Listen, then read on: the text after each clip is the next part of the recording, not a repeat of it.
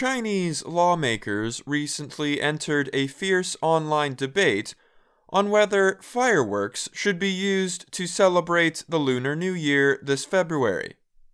They said a total ban on fireworks in the country credited with inventing the noisemakers would be hard to enforce.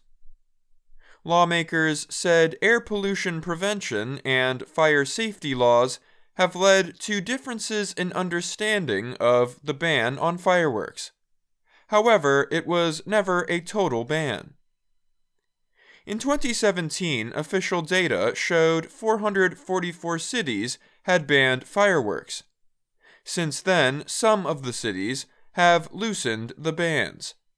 They permit fireworks at certain times of the year and at special places.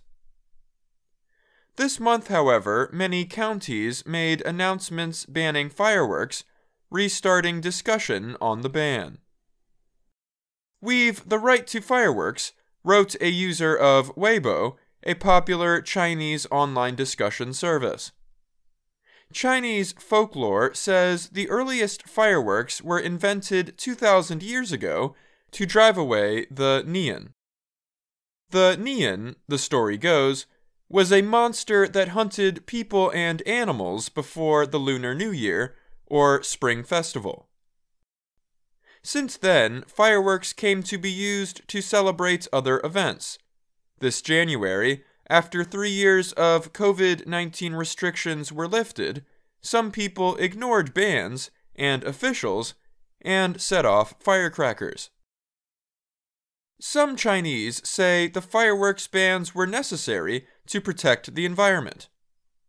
An online opinion study by the official Beijing Youth Daily found that over 80% of people supported fireworks during Spring Festival. The festival is the most important holiday on the Chinese calendar.